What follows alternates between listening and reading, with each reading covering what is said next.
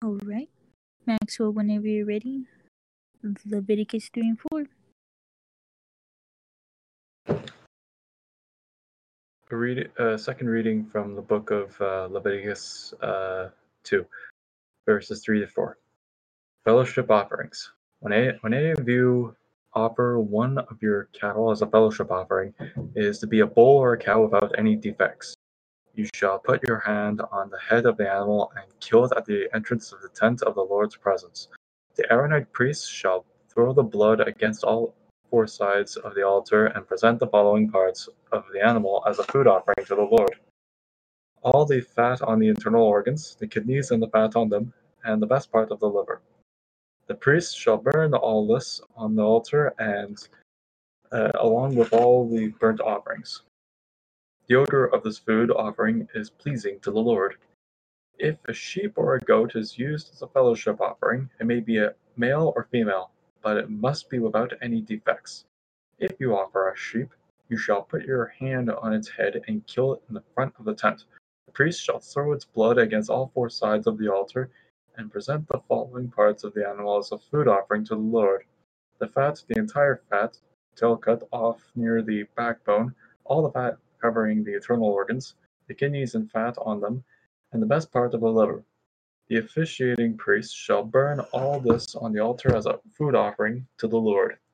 If you offer a goat, you shall put your hand on its head and kill it in front of the tent.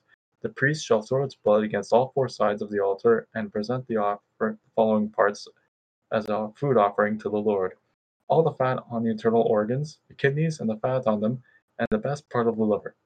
The priest shall burn all this on the altar as a food offering pleasing to the Lord. All the fat belongs to the, to the Lord. No Israelite shall eat any fat or any blood. This is the rule to be kept forever by all Israelites wherever they live. Offerings for unintentional sins. The Lord commanded Moses to tell the people of Israel that anyone who sinned and broke any of the Lord's commandments without intending to would have to observe the following rules. If it is the high priest who sins and so brings guilt on the people, he shall present a young bull without any defects and sacrifice it to the Lord for his sin. He shall bring the bull to the entrance of the tent, put its hand on its head, and kill it there in the Lord's presence. Then the high priest shall take some of the bull's blood and carry it into the tent. He shall dip his finger in this blood and sprinkle it in front of the sacred curtain seven times.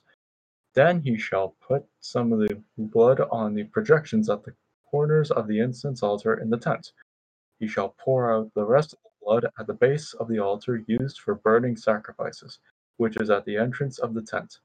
From this bull he shall take all the fat, the fat of the internal organs, the kidneys and the fat on them, and the best part of the liver. The priest shall take this fat and burn it on the altar used for the burnt offerings, just as he does with the fat from the animal killed for the fellowship offering.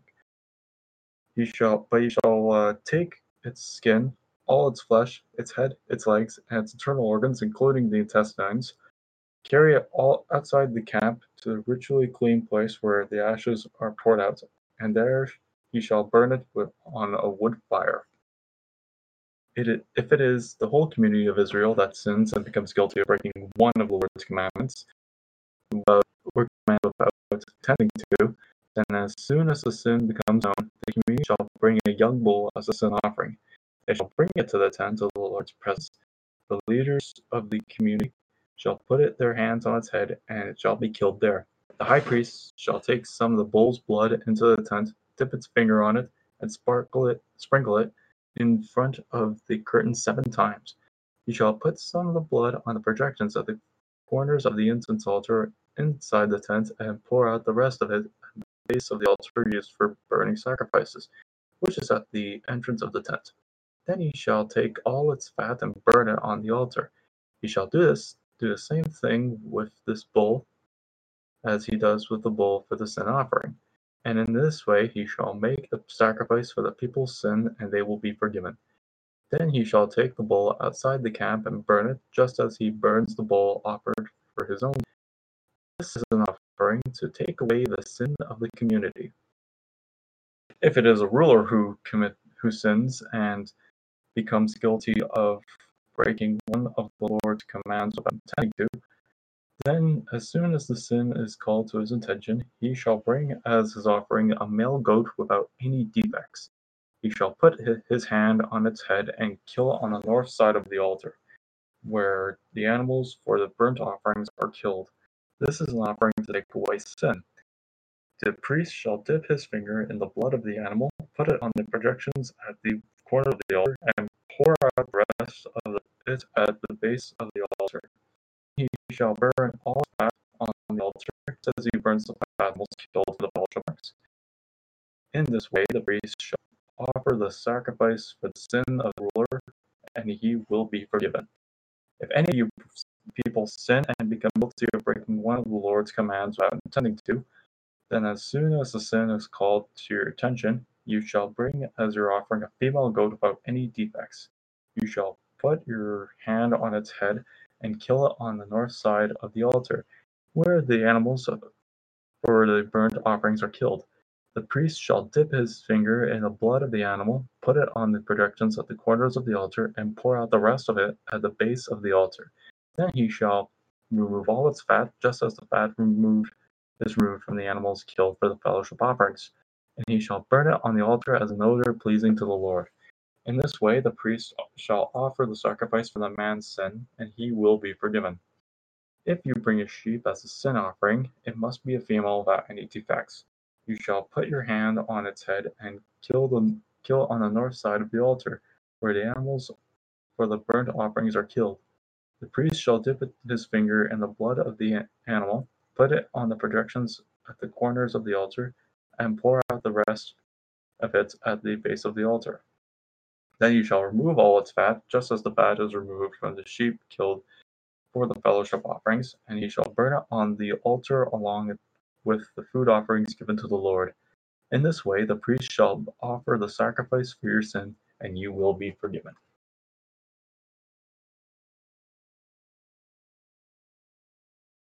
Thank you, Maxwell, so much for reading all of that.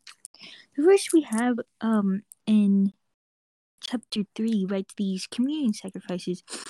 Um, really interesting here. The communion sacrifice is rendered like a gift, a repayment, right? Peace, um, a covenant offering.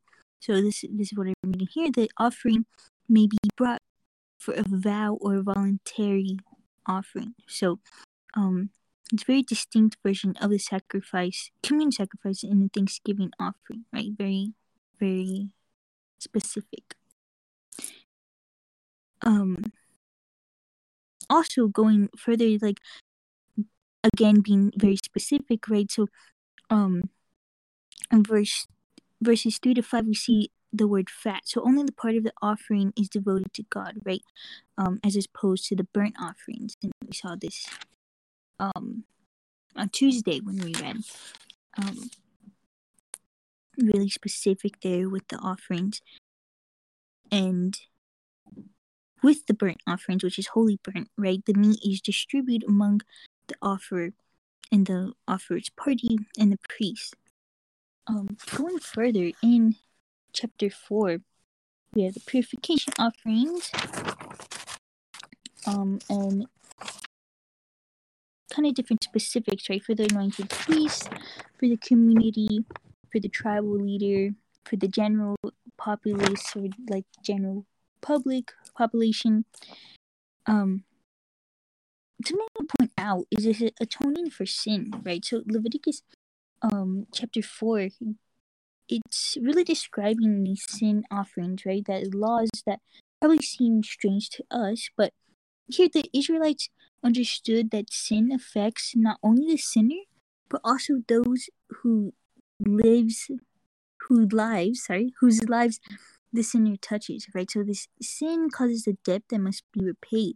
The sinner made a guilt offering to atone for that sin, right?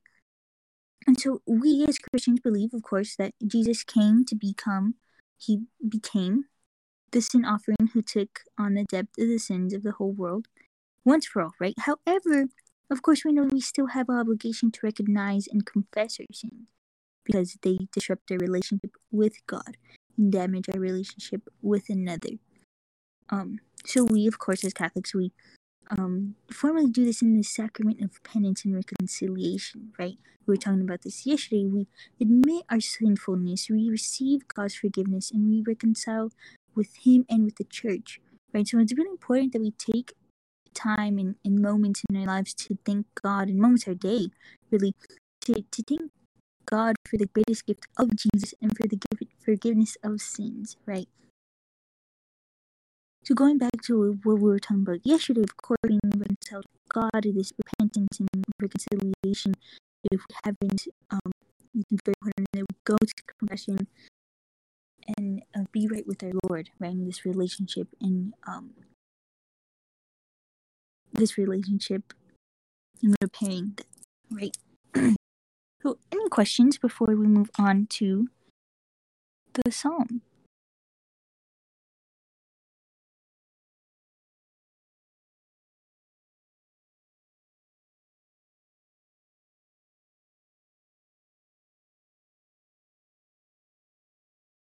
know when you're ready. Somebody, if you don't want to say it in Spanish too, that's fine. Um, no Make sure speak up a little bit, um, because your audio is always a little. Trust in God for deliverance from enemies. Give give ear to my words, O Lord. Give heed in my sighing. Listen to the sound of my cry, my King and my God. For you I pray. O Lord, in the you hear my voice. In the morning I plead my case to you and watch. For you are not a God who delights in wickedness. Evil will not sojourn with you. The boastful will not stand before your eyes, and you will hate and you hate all evil doers. You destroy those who speak lies. The Lord abhors the bloodthirsty and deceitful. I, but I, through the, all the abundance of your steadfast love, will enter your house. I will bow down towards the holy temple and all of you. Lead me, O Lord, in your righteous because of my enemies. Make way straight before me. For there is no truth in their mouths. Their hearts are destruction. Their throats are open graves. They flatter with their tongues. Make them bear with guilt. Oh God, let them fall in by their own counsels because of their many transgressions cast for they have rebelled against you. But let all who take refuge in you rejoice. Let them sing for joy. Spread your protection over them, so that those who love your name may exult in you. For your for you bless the righteous, O Lord. You co- you cover them with flavor as with a shield.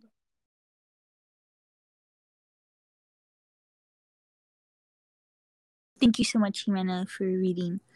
Um, really interesting here. We have another psalm of lament, right? So here it's contrasting the security of the house of God, right, with the danger of the company of evildoers, right? And so this psalmist here is praying that God will hear and grant the protection and joy of the temple.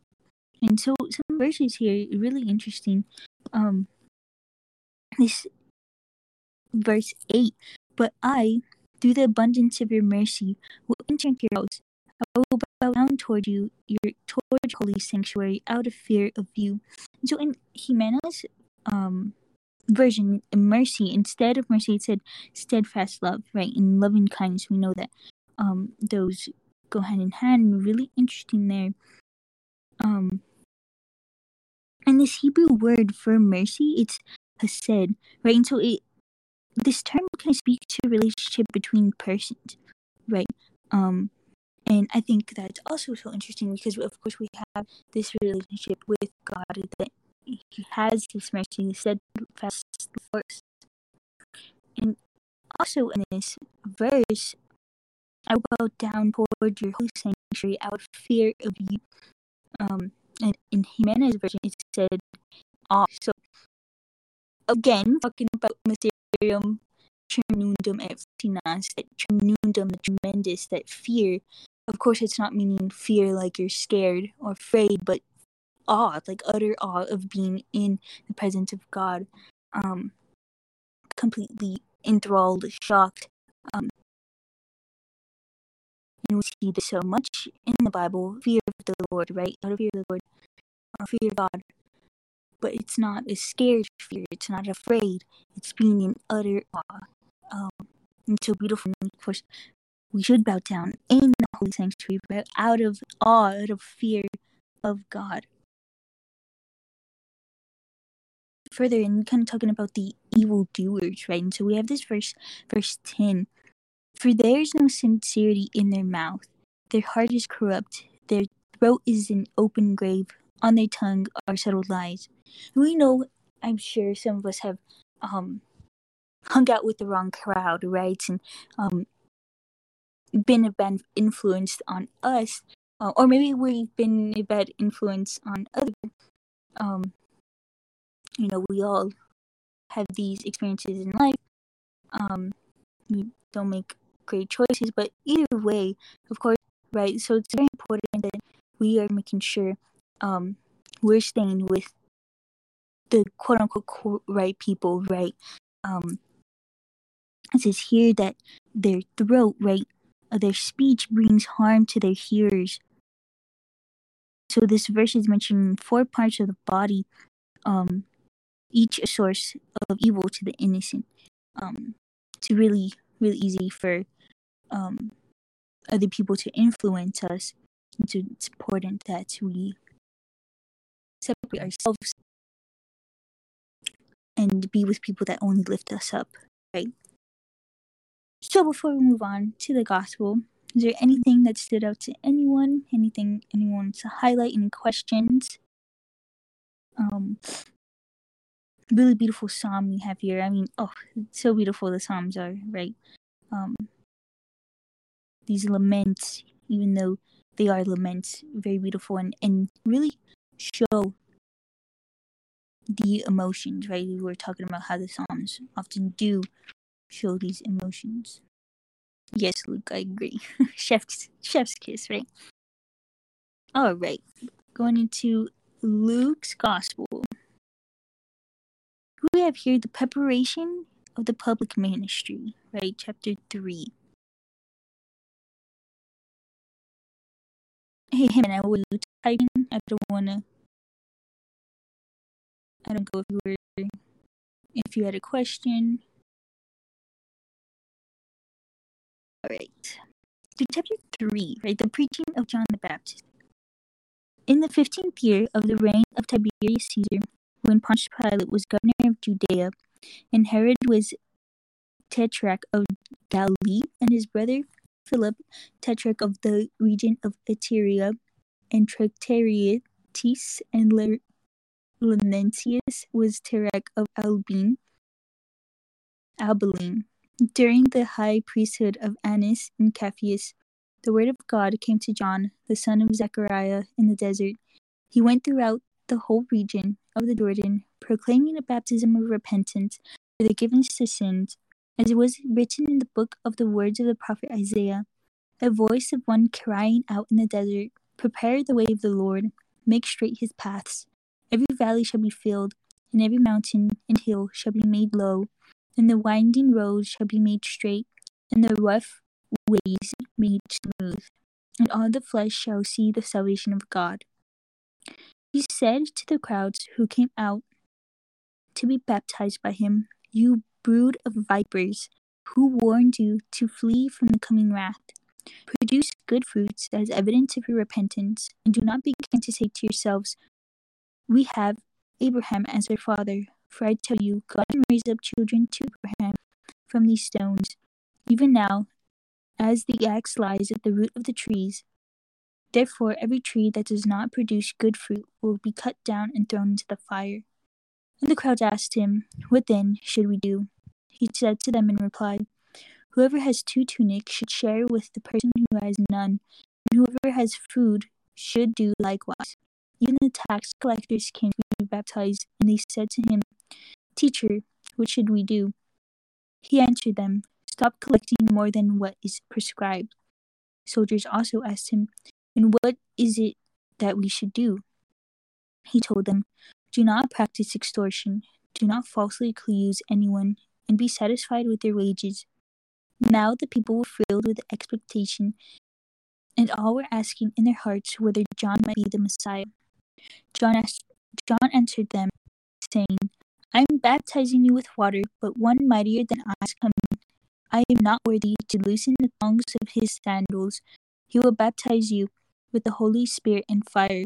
His winnowing fan is in his hand to clear his threshing floor to gather the wheat into his barn, but the chaff he will burn will with unquenchable fire, extorting them in a manner in many other ways.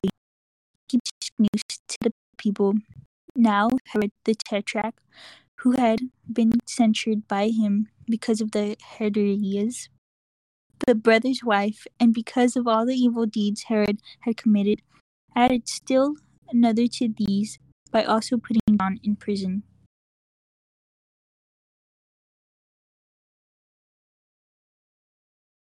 So if we see here in the last uh, two verses, um, Luke is separating the ministry of John the Baptist, right? And this is what I'm reading right here that I found. So from that of Jesus, right? So by reporting the imprisonment of John the Baptist before the baptism of Jesus, right? So Luke really uses this literary device to serve his understanding of the periods of salvation history. So with John the Baptist, the time of promise, the period of Israel comes to an end with baptism of Jesus and the descent of the Holy of, of the Holy Spirit upon him, right? And the time of fulfillment, the time the period of Jesus begins. So we know that the Acts of the Apostles is Luke's second volume. So in the second volume, Luke will introduce the third epoch, so like era, right? Um, in salvation history in the period of the church. Really interesting. So going further with baptism of Jesus. After all the people had been baptized, and Jesus also had been baptized and was praying, heaven was opened, and the Holy Spirit descended upon him in a bodily form like a dove and a voice from heaven came, You are my beloved Son. With you I am well pleased. So we have a number of elements of the baptism of Jesus, right, that are worth highlighting. So first really is the popularity of John the Baptist. So we can sometimes forget how much of an important figure John was in the early Judaism, in early in early Judaism, right? So we kind of think of him as the forerunner, but in reality, it's if we look at Josephus, the first century Jewish historian, he actually gives more time to John the Baptist in his account of the history of the Jews in the first century than he does to Jesus because John was a very popular figure, right? He was so popular that many Jews thought he himself might be the Christ, right? And so when it says Christ there, the word, we know Christos, Ho Christos technically, the anointed one, the Messiah, as we know. So there's this expression, um, this expectation, rather, going around that maybe John is a guy, maybe this is the one we've been waiting for, maybe he's the long awaited King of Israel, the Savior, the Redeemer, the Messiah? So John responds to this rumor that's going around, this question that people are asking, by giving kind of a riddle, right, in a prophecy of this mysterious coming one, the one who is to come. So notice he doesn't say the Messiah. He just says the one who is to come. So this is how we describe him, how he describes him, right? He says, I'm baptizing you with water, but the one mightier than I is coming, and I'm not worthy to even untie the thong of his sandals. So let's pause there.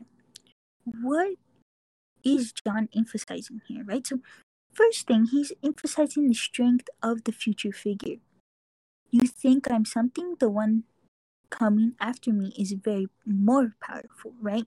That's what he's saying here. Second, he's emphasizing the glory of the one who is to come. And when John says, I'm not worthy to untie his sandals, he's pointing to the role that would have already been played by a servant or slave, right? When the master would come home from a long journey, the servant would untie his sandals and wash his feet, right? So in the Gospel of John, actually, the disciples recoil when uh, Jesus starts to wash their feet, right? As we might remember, we might know, because he's taking the role of a slave. So what John is saying here is that he's not even worthy to be his slave, right? So don't confuse me with him, is what he's saying. And then the third thing, what's interesting, is John contrasts his baptism with the baptism of the coming one of the Messiah. He says, You know, I baptize you with water, but he's going to baptize you with holy with the Holy Ghost and with fire. Right? So here in the context of Luke and his gospel, and as I mentioned, this is the first volume of his two volume work. We have Luke and the Apostles, Luke and Acts of the Apostles, right? So John's words here are particularly potent because they point forward to what Jesus himself is going to say at the beginning of the book of Acts. So, in Acts 1, Jesus is going to tell the disciples to stay in the city of Jerusalem, right, and to be baptized with the Holy Ghost. And sure enough, of course, they stay in Jerusalem. And on the day of Pentecost, the Spirit comes down upon them in tongues of fire. Right? So it's really not only in Luke's gospel that we get an answer to the question of what John means by being baptized with the Holy Ghost and fire, but he's also talking about the descent of the Holy Ghost that will come down upon the apostles. And so now, does he know exactly how all of that is going to play out with Pentecost and whatnot? Not necessarily, right? But Luke knows it because he's the author of the Gospel and Acts, right? So this here kind of acts like a parallel between the beginning of Luke and the beginning of Acts here. So Jesus is going to do something more than John, right? John, of course, his baptism is important. It's, it's an outward sign of repentant hearts of people ready for their forgiveness sin. But Jesus is going to do something more. The Messiah is going to do something more. He's actually going to give the gift of the Holy Ghost. Right? He's going to pour the Holy Ghost upon his people so that the Spirit itself will dwell within them. Right? It will come upon them in tongues of fire. So, really, in the prophecy of Jeremiah 31 will be fulfilled, right? When God says, I will write my law in their hearts. Or Ezekiel, we see um, Ezekiel 36, where the prophet Ezekiel says, I will put a new heart and a new spirit within them. So John here is anticipating the gift of the Holy Ghost through the baptism of the Holy Ghost that takes place at Pentecost. So we highlight this because the Gospel of Luke is very focused on the Holy Ghost. And some people, oh, sorry, some people, I got distracted. There's a bug. Anyways, so some people will even call this the gospel of the Holy Ghost. So we we have already at the very beginning in the account of Jesus, um, of Jesus' baptism, John's words, and the prominent and the centrality of the baptism of the Holy Ghost and with fire, right? So that's what the Messiah is going to do. And that's one of the reasons he's greater than John. So that's the prelude, right? So what about the actual account of Jesus' baptism? So let's look at that. So if we look at Luke's account at the baptism of Jesus, something that we'll notice, it's very brief. He actually doesn't describe the baptism. He just mentions it in passing when Jesus had been baptized. He kind of pushes right through it and focuses on something else that's distinctive to him. He says, When Jesus had been baptized and was praying, and we only get that in the Gospel of Luke, right? That Jesus was praying when he was baptized. So we're keeping our eyes here on the prayer, right? One of Luke's favorite themes throughout his gospel is going to be the importance of prayer. We're going to see Jesus during his public ministry praying before key moments in his ministry, like the transfiguration or after like the transfiguration or after his uh, temptations in the desert, right? Being driven out um, by the Holy Ghost and then praying and fasting to prepare for his public ministry. Right? So prayer is very central to Luke's gospel, and he, he alone, will tell us um, that it was more important. It was most important, right? It was a very important element of the day and the moment when Jesus was baptized. So another element of Luke's Luke's account too that's unique to Luke and distinctive is when Luke describes the descent of the Holy Ghost in a bodily form in the shape of a dove. That's interesting here. The Greek word here is semotiko, right? Literally means body. So according to the body, uh, this has led to a lot of speculation, right? So, you know, did the Holy Ghost become incarnate as a bird? You know, what what does that mean, descended in bodily form? Semotiko el a day, right, in bodily form. So, right now, I'm wanting to emphasize that that's just another clue to the importance of the Holy Ghost, right?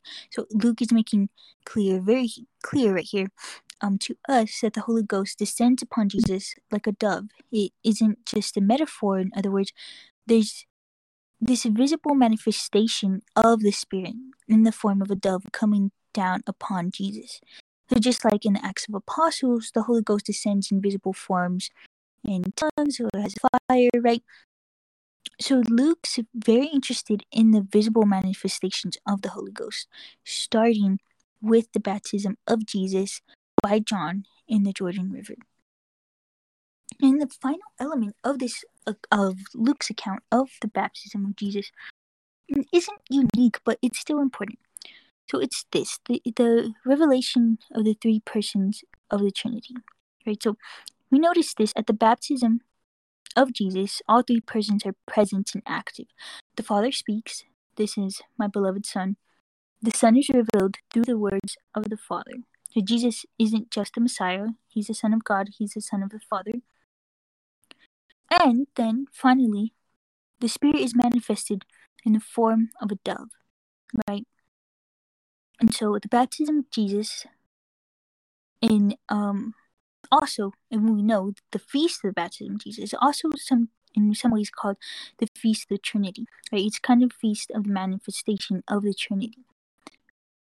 So this first manifestation of the Trinity in salvation history in a powerful visible way is that the baptism of Jesus Christ, the beginning of his public ministry. So it's very fitting for us as Catholics, um, given the fact that Trinity is a central ministry of the Christian faith. It inaugurates and kind of in the sense of our journey through ordinary time um, by focusing on this Trinitarian ministry, right? Ordinary timing when we are in ordinary time, not right now, but in general, right?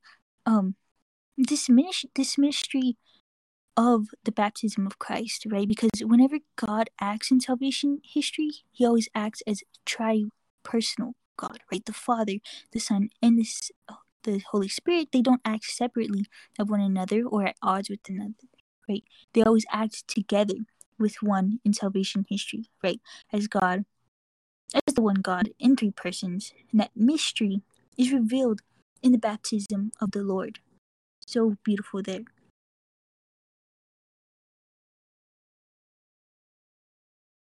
I'm reading the chat now. Do you want to read the geon the genealogy? I wasn't gonna read the genealogy. We're just gonna go over it.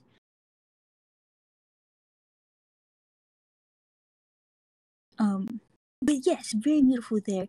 Um, with the mystery, Jesus' baptism, um, any questions there?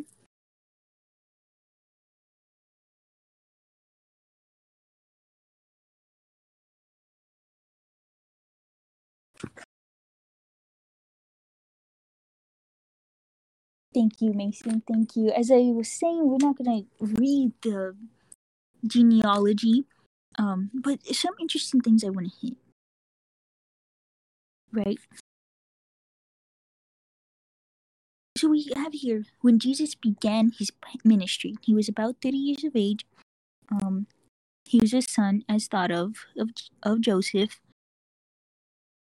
So really, this footnote, really, really good explanation here.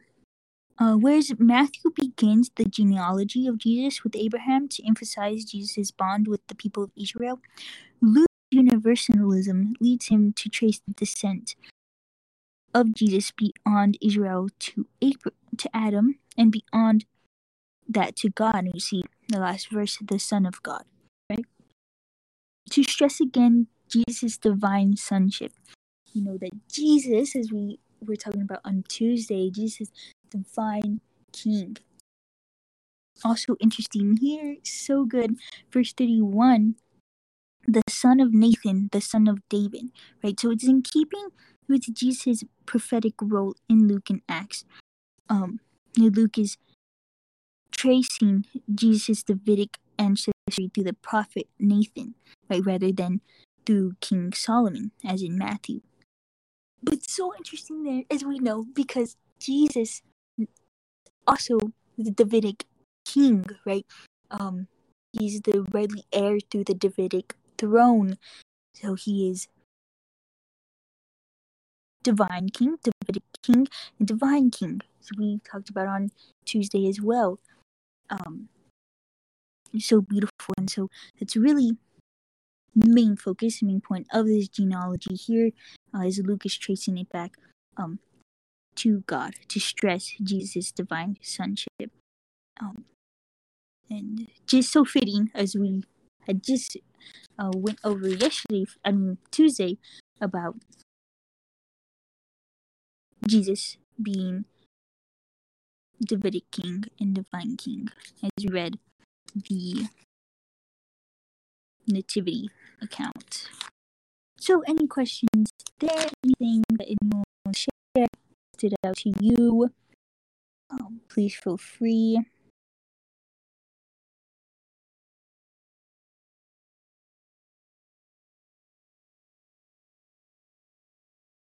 If anything comes up, that's all right. We'll go ahead and end in prayer.